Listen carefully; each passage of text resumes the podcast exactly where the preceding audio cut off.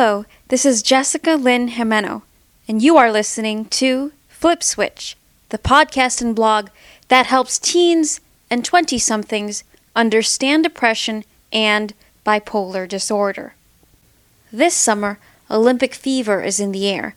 Whether I'm thinking of Michael Phelps or gymnast Gabby Douglas, one word comes to mind when I think of all Olympians success. Success, however, is not a word associated with mentally ill people. No, if there's one damaging stereotype that people with bipolar schizophrenia, borderline personality, and ADHD all have in common, it is that we cannot be successful. Today, you're going to hear from Jerry, a college graduate and advocate who has ADHD, attention deficit hyperactivity disorder, and Asperger's, a form of autism. Did I forget to mention that Jerry is an athlete? Oh, yeah, he competes in the Special Olympics in six different sports. Now, here's Jerry to tell his story of hope over stigma.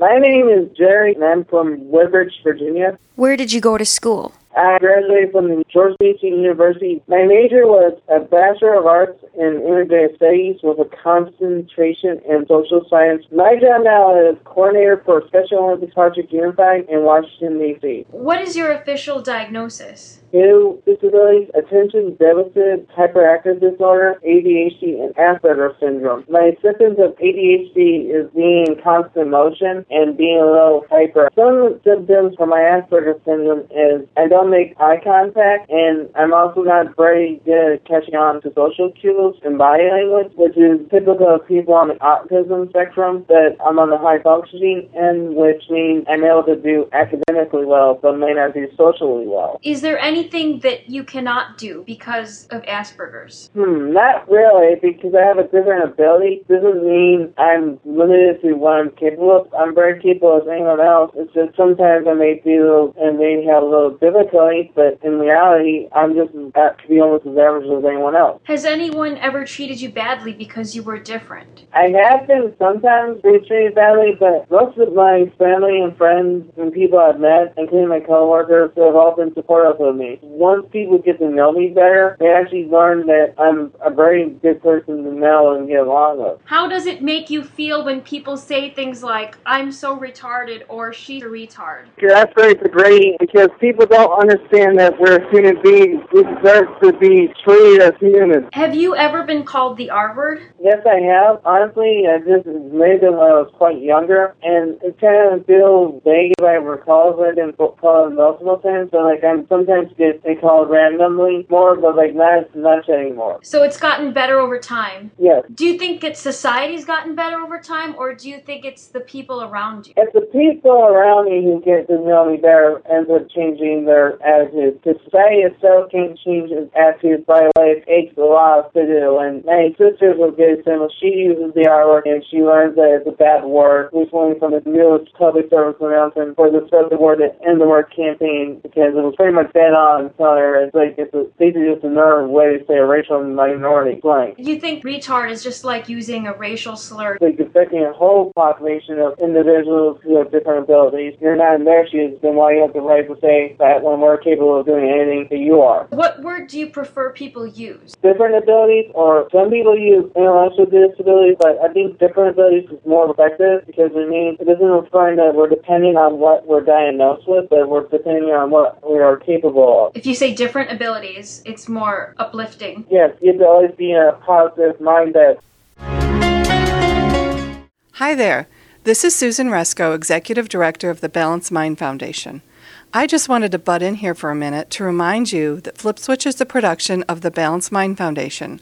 We depend on support from listeners like you to keep this podcast coming to you for free.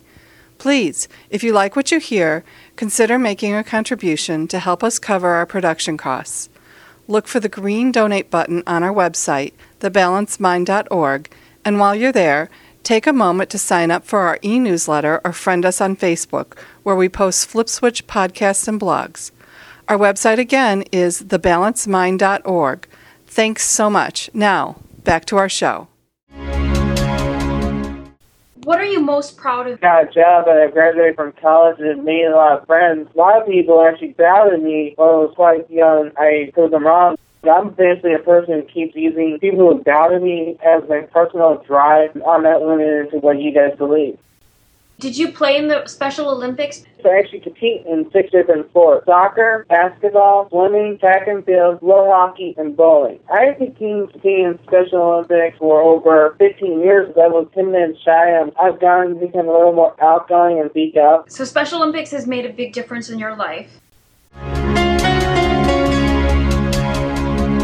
To conclude, there's always hope. Jerry has two stigmatized illnesses, but he never lets anything get in his way. Stay up to date with the latest Flip Switch news by following me on Twitter. My handle is at FlipSwitchTeens.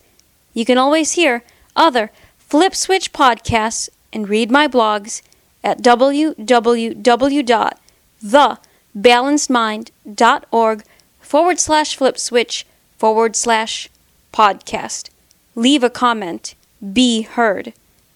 Until we meet again, this is Jessica Lynn Jimeno, signing off and saying thank you for listening to Flip Switch.